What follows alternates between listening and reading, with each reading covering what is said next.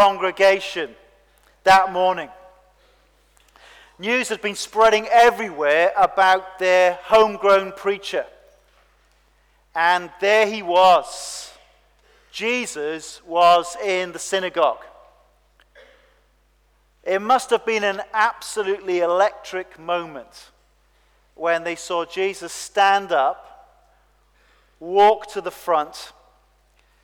This 30 year old man asking for the scriptures. He knew exactly which scriptures he wanted to read. They, they, they passed him the scroll of Isaiah, and he rolled to the exact point that he wanted to read. And what he did at that point amazed everybody in the congregation that day. And by the end of the day, some people tried to kill him. That's quite a sermon. I'm hoping for a better outcome. But we're going to read exactly the same scripture that Jesus read that morning. Now, we moved a long way from scrolls, we're into codexes. Uh, we, have, we have it in a book. And if you don't have a Bible with you, please put your hand up. We'd love to uh, put the Bible in front of you. Uh, turn to Isaiah chapter 61. So just put your hand up. Don't be embarrassed. Someone will bring you a Bible if you need one. We'd just love you to have a copy in front of you today. And turn to page 749 in the church Bibles page 749.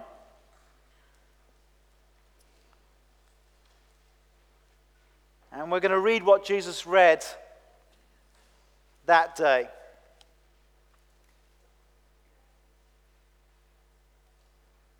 Isaiah chapter 61, page 749.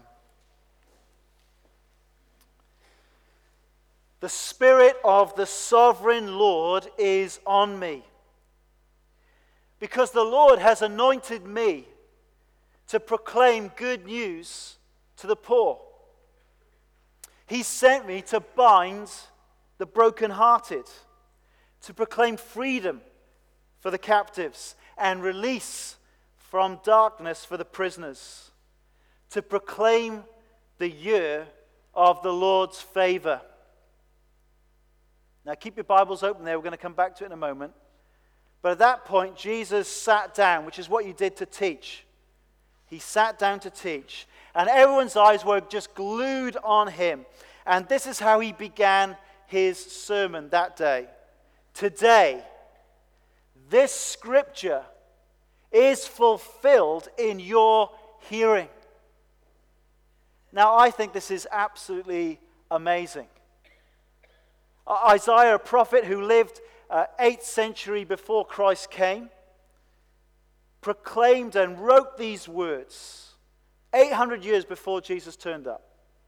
And then Jesus, over 700 plus years later, uh, in AD 30, kind of stands up in front of this congregation, this synagogue, and he tells them, Today that scripture is fulfilled in your hearing. Now, this is an incredible claim. And it is still massively significant today, not least if you've come here today and you are poor. You are feeling broken. You are enslaved. You are addicted. You're in mourning. You're in despair. Because Jesus is the one sent by God to proclaim good news for you today for us today. Because this same Jesus is still transforming people's lives today. He's still redeeming people's lives today. We had a bit of fun this week because you, I'm sure you saw that great poster across the road. Uh, it's, it's huge. Can we put, this, put the slide forward?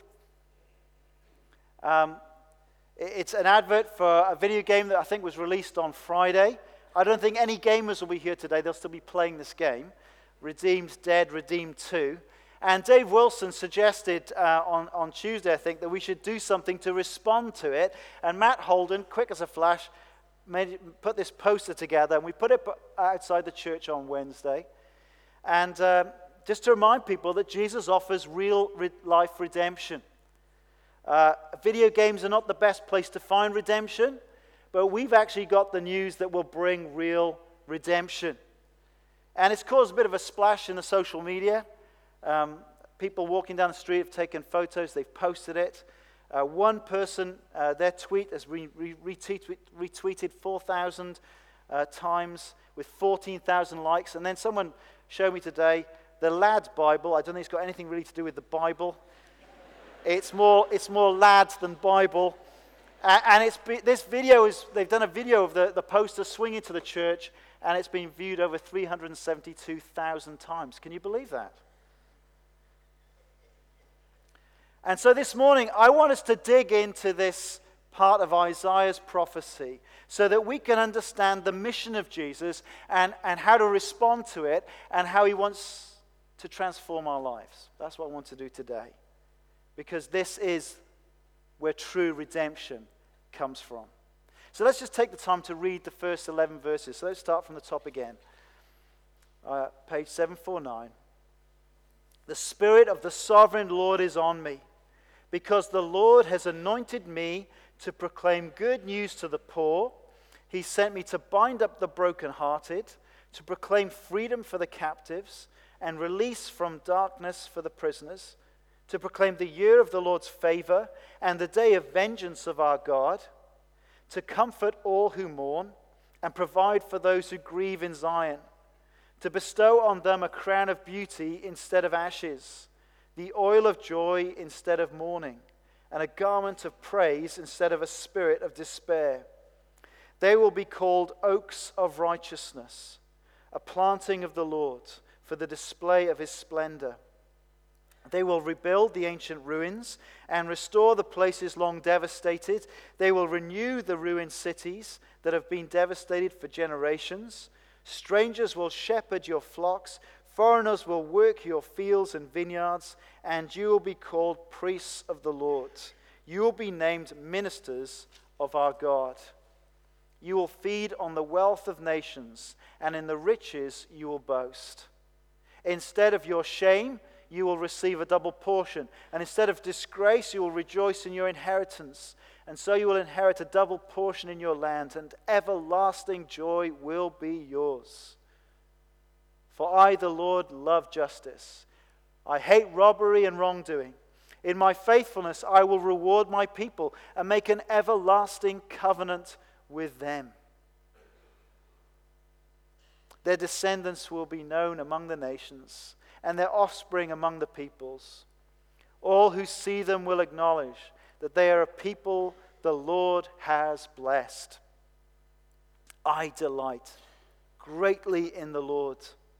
My soul rejoices in my God, for he has clothed me with garments of salvation and arrayed me in a robe of his righteousness, as a bridegroom adorns his head like a priest, and as a bride adorns herself with her jewels. For as the soil makes the young plant come up, and a garden causes seeds to grow, so the sovereign Lord will make righteousness and praise spring up before all nations. This is the word of the Lord. Let's just ask for his help now. Father, we thank you that you've, you've spoken to us. You've revealed uh, your grace and your glory and your goodness to us, and that you're a holy God. Father, please speak to each one of us now. Help us to understand your word. Help us to understand all that you've done for us in Jesus. Lord, bring us to life that we may trust him and live for him and receive this healing and, and, and forgiveness and joy that is spoken of here. We ask this in Christ's name. Amen. Look at what um, Isaiah promises will happen in history a person simply announces themselves to us in the very first verse of Isaiah 61. The Spirit of the sovereign Lord is on me because he's anointed me to proclaim good news. And this is what Isaiah tells the people to expect to come. Expect a preacher from God. Expect one anointed by the Spirit of the sovereign God to preach good news. Now, Isaiah spoke at a time when the nation seemed prosperous, but they were heading to calamity because of their rebellion and their sin against God. Isaiah had called them to repent and turn back to God, and he warned them of what would to come if they refused to listen. Their country torn apart, First, by the Assyrian Empire sweeping in, and then the Babylonian Empire coming in, uh, taking many into exile, destroying the whole of Israel. And then, when it would look like there was no more hope, when they were exiles and prisoners, mourning all their losses, Isaiah says, expect a good news preacher to come from God anointed by the Spirit of God, the sovereign God, to preach good news. And this is exactly what the eyewitness accounts of the life of Jesus, the Gospels, tell us that happened in the life of Jesus. He went to be baptized by John the Baptist. And as he comes out of the water, the Spirit descends on him like a dove, and we get this voice from heaven You are my Son, whom I love. With you I am well pleased. And Luke, in his gospel account, describes how Jesus is full of the Spirit, empowered by the Spirit. He turns up in Galilee preaching and teaching. And this anointed preacher will have good news for the poor. Poverty is such a complex problem.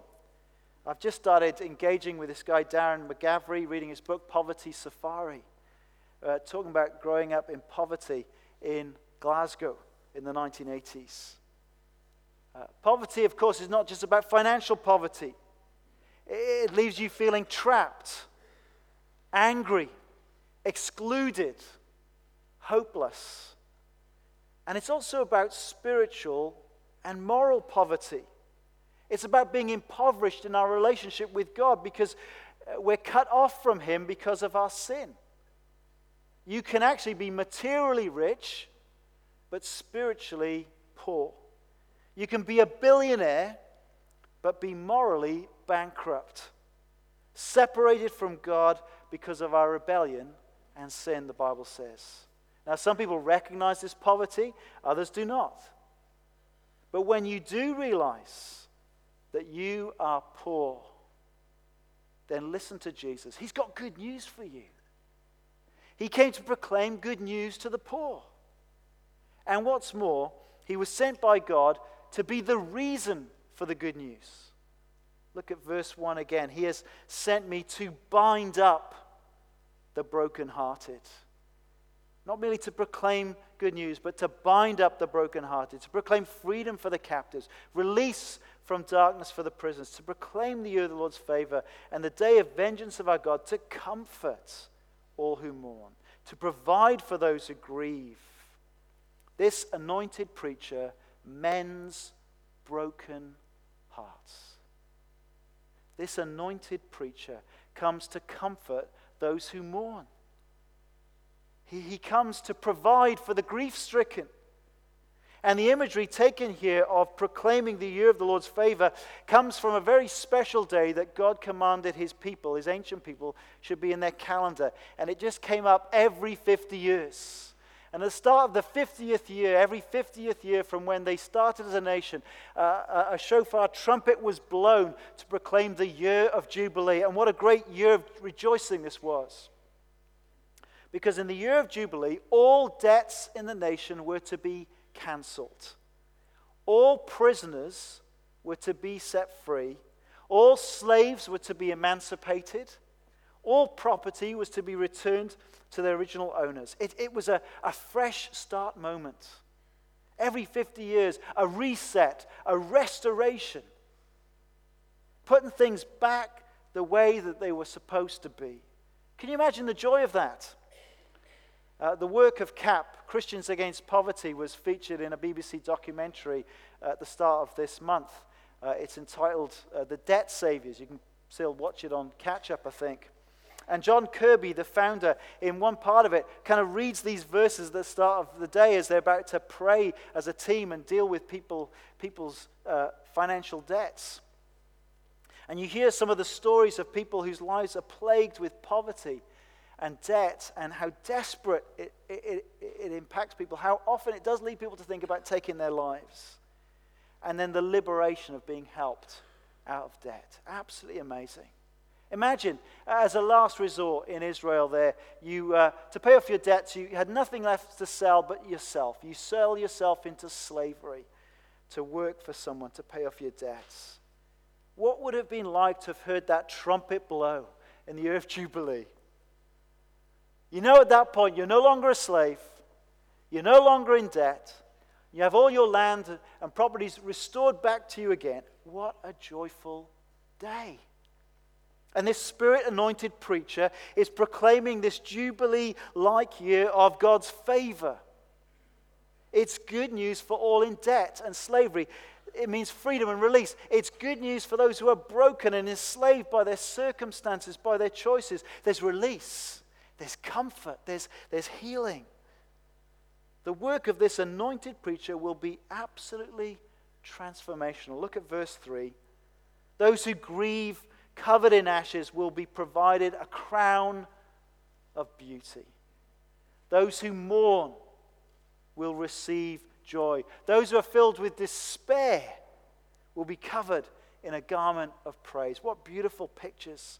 And as verse 3 says, he takes morally compromised people and he turns them into oaks of righteousness. What a brilliant picture. Rootless, homeless people become the planting of the Lord, whose lives display the splendor and glory of God. On Friday night, um, I went with a few friends to hear um, a worship band, the Celtic worship band at Bellevue Chapel, led by Steph Macleod. And it was amazing. The place was jam packed full of people wanting to praise God. And there was a time when Steph was a homeless addict full of despair, full of destructive self loathing. But people from Bethany Christian Trust got alongside him and shared the good news of Jesus with him, and everything changed. And I just love looking at Steph. There he was standing his kilt. I didn't like his legs particularly, but you know, there he was standing his kilt, big smile on his face, introducing another belter of a praise song so we could worship this Jesus who transforms people's lives today. That's what he's still doing. He proclaims the good news, he is the good news. He's still doing it in the world today. And notice from verse 4 that those he saves, he makes partners with him in the same mission. Verse 4 they will, these people, uh, who now become oaks of righteousness, they will rebuild the ancient ruins and restore the places long devastated. They will renew the ruined cities that have been devastated for generations. Now, the first bud of this uh, promise being fulfilled was no doubt in the exiles coming back from Babylon, rebuilding the temple. Um, and yet, it wasn't really the end of the exile. But the full flower is the arrival of Jesus as he preaches the good news of the kingdom, as he dies on a cross in the place of sinners, as he's raised to life and then sends his disciples out to spread the good news about Jesus Christ into the world. We get to play a part in his mission to rebuild, restore, renew. That's a work that goes on. It in ourselves, in our own personalities. There's a lot that needs to be rebuilt and restored in me for sure. It's a work of rebuilding and restoration that happens in our homes, in our relationships, and in our world. It's a beautiful thing to see uh, CAP doing its work unashamedly pointing to Jesus because that's what's motivating their desire to free people out of financial debt and introduce them to the one who can actually truly free them from everything that enslaves and will give them hope for heaven Jesus Christ. On Friday night at this uh, Celtic worship event, there was also Tearfund, and they were highlighting that the work they're doing uh, amongst Syrian refugees in Lebanon. This country of four million people has had a million refugees. And uh, they, they had some story, a testimony of a woman who's been there for six or seven years, still living in a tent with a family. And yet they are there trying to help um, people come to terms with the, the horror of the violence that they've experienced, the destruction of their homes, their family, their friends. And they're trying to provide relief and especially to work alongside the children who've experienced these horrors to help them rebuild their lives. Well, because when we know the joy of what this good news preacher has done for us, it, it, not only is good news for us, but we want to share it. We want to see this change and transformation happening in other people's lives, in other communities, in other places. There is so much brokenness in this world. We need a Savior. And God has announced in advance He will send this Savior, this Spirit anointed preacher. He would come, and He came. And He's continued to change people's lives. That's why our vision at Charlotte Chapel is to see lives transformed through Jesus to the glory of God. Now, the question is how is this anointed preacher able to do all of this? Well, we've been actually slowly working through this book of Isaiah, and uh, if you've not been around for that long, you will not remember the earlier stuff. But back in Isaiah chapter 11, we're told about this uh, similarly spirit anointed person. He's described there as the Messiah king. There's, there's, the, there's the thought that the, the Davidic kingdom of David has been chopped down like a tree chopped down, and yet it says a shoot's going to come from this uh, tree stump of Jesse's line. There's going to be a new king coming, a king who will bring a, a perfect justice and righteousness that's going to transform the whole world, for he is the righteous king. And then Isaiah chapter 49, we're introduced to uh, a number of these, what they, what they call the servant songs. And, uh, and again, in Isaiah 49, this servant is described as one who is anointed by the Spirit of God. It's the same person. The Messiah King is the servant. We're, we're waiting a king who has all authority and yet comes to be a servant. And in Isaiah 53, we learn that this servant is willing to suffer as a substitute in the place of sinners.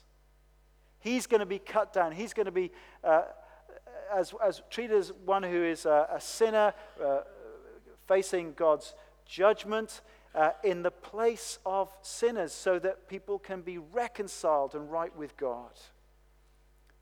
This is what Isaiah promises in the 8th century before Christ came. And this is exactly what we see in the gospel accounts about the life of Jesus. He comes and displays all the authority of a king, incredible authority. And yet he comes with compassion on the crowds. He frees people from their diseases. He frees them from their oppression and their despair and then purposefully heads to Jerusalem. And he tells his disciples in advance that he came not to be served. He's a king, but he came not to be served, but to serve and give his life as a ransom for many. Here's the one who really redeems people's lives. And he rose again. He's living today, and that's why he is still good news for the poor today. And the good news for the poor is this He offers Himself to us. See, the King and Savior takes the debts of His people and He gives us the riches of His grace. He takes our ashes and He gives us a crown of beauty. He takes our mourning so that we can know His joy. He takes our despair. He becomes the, the man of sorrows so that we can become the people of praise. He takes our brokenness so that we can be undoubtedly and recognized by all blessed by the Lord. See, what is going on here in Isaiah chapter 61 is, is nothing less than a marriage. Look at the joy of Jesus in verses 10 and 11. Really, what you've got here is a picture, really, of a king marrying a pauper. But on the day of marriage, all the debts of the woman are not only cleared, but the, but the king's possessions all become hers. She becomes a queen. And this anointed preacher, this Messiah, King, and Savior, is rejoicing over the results of, of the salvation that he achieves. It's like a wedding day celebration. Look at verse 10. I delight greatly in the Lord. My soul rejoices in my God, for he has clothed me with garments of salvation. He's arrayed me in a robe of his righteousness, as a bridegroom adorns his head like a priest, and as a bride adorns herself with her jewels. For as the soil makes the young plant come up, and a garden causes seed to grow, so the sovereign Lord will make righteousness and praise spring up before all nations. It's, it's the joy of a bridegroom on his wedding day. It's the joy of a gardener seeing uh, his garden sprouting, but it's going to be a kingdom sprouting with righteousness and praise to God. You see, as Jesus heads to the cross, the book of Hebrews in the New Testament tells us, for the joy that was set before him, he endured the cross, scorning its shame and then sat down at the right hand of the throne of God. This anointed preacher, this Messiah King who proclaims the good news because he is the good news, because he gives himself to those who will receive him. He willingly goes to the cross and takes the suffering and the shame, and he does so joyfully, knowing it's going to change and transform and redeem people's lives forever. And so, as I finish today, we must see that now is the time of decision. Look back at verse 2. So, notice with me that there's two parts to the message he must proclaim. He is to proclaim the year of the Lord's favor and the day of vengeance of our God. So, what Isaiah is flagging up for us is that life will not keep going along as it always has. There will be a day when God will bring it to a sudden end. There is a day of vengeance coming. A day when righteous punishment will be poured out. A day for those who've done wrong will experience the consequences for what they have done. And it's described as a moment, a day. And yet we've got this long period, a year uh, of, of time where there is now a day of opportunity before that day. Now is a, is a year of favor where we can respond to the good news that Jesus brings. Jesus went about preaching the good news of the kingdom, saying, Repent and believe the good news. This is the time when we can turn from our sin and receive God's forgiveness. This is the time to believe the good news. This is the time to trust Jesus and receive his salvation, to go to him, to say sorry, to find forgiveness and comfort and restoration. It's striking in Luke's account in chapter 4 that when Jesus read this passage, he stops after the mention of the year of the Lord's favor. He doesn't talk about the day of vengeance. And that's because of this. His first coming was to be our Savior. This is the day of salvation. This is the day you can get right with God. This is the day you can be redeemed. This is the day you can be forgiven if you just trust Him and respond to the good news. This is the day you can experience this life transforming power of the Spirit in your life. But don't treat this opportunity lightly. Don't ignore this day of decision. There's a day coming when it will end. His second coming will be a day of vengeance, the Bible says. And because we've got such a gracious God, this year has lasted 2,000 years. But there's a day coming when he's going to remove all evil from the world, all wrongs will be put right. And what I want to say to you today is don't get to that, to, to, don't get to that day as someone who, who mocks and rejects God's grace. Don't get to that day just having spent all your time in entertainment and video games. Don't get to that today uh, uh as someone who's, who's kept putting off the decision to respond to the good news of Jesus? Have you come today and you know you're poor, broken, enslaved, addicted, mourning, and despair? Beth shared with us already that's how she came.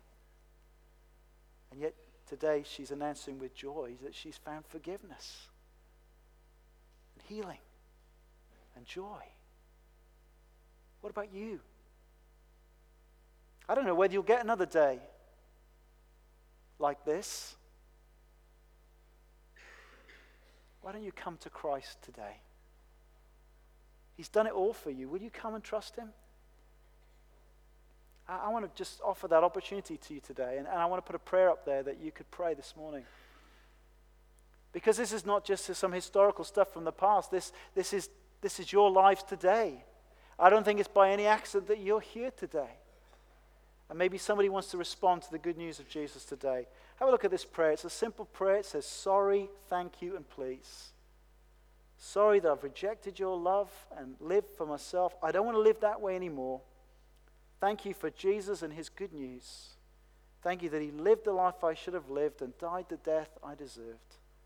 Thank you that he rose again and offers me new life. Please forgive me and change me to live for Jesus all my days. Now I'm going to pray that prayer uh, slowly, and I want to give you the opportunity in the silence of your own heart and mind to maybe make that your prayer today. If you want to respond to Jesus this day, let's bow our heads and pray.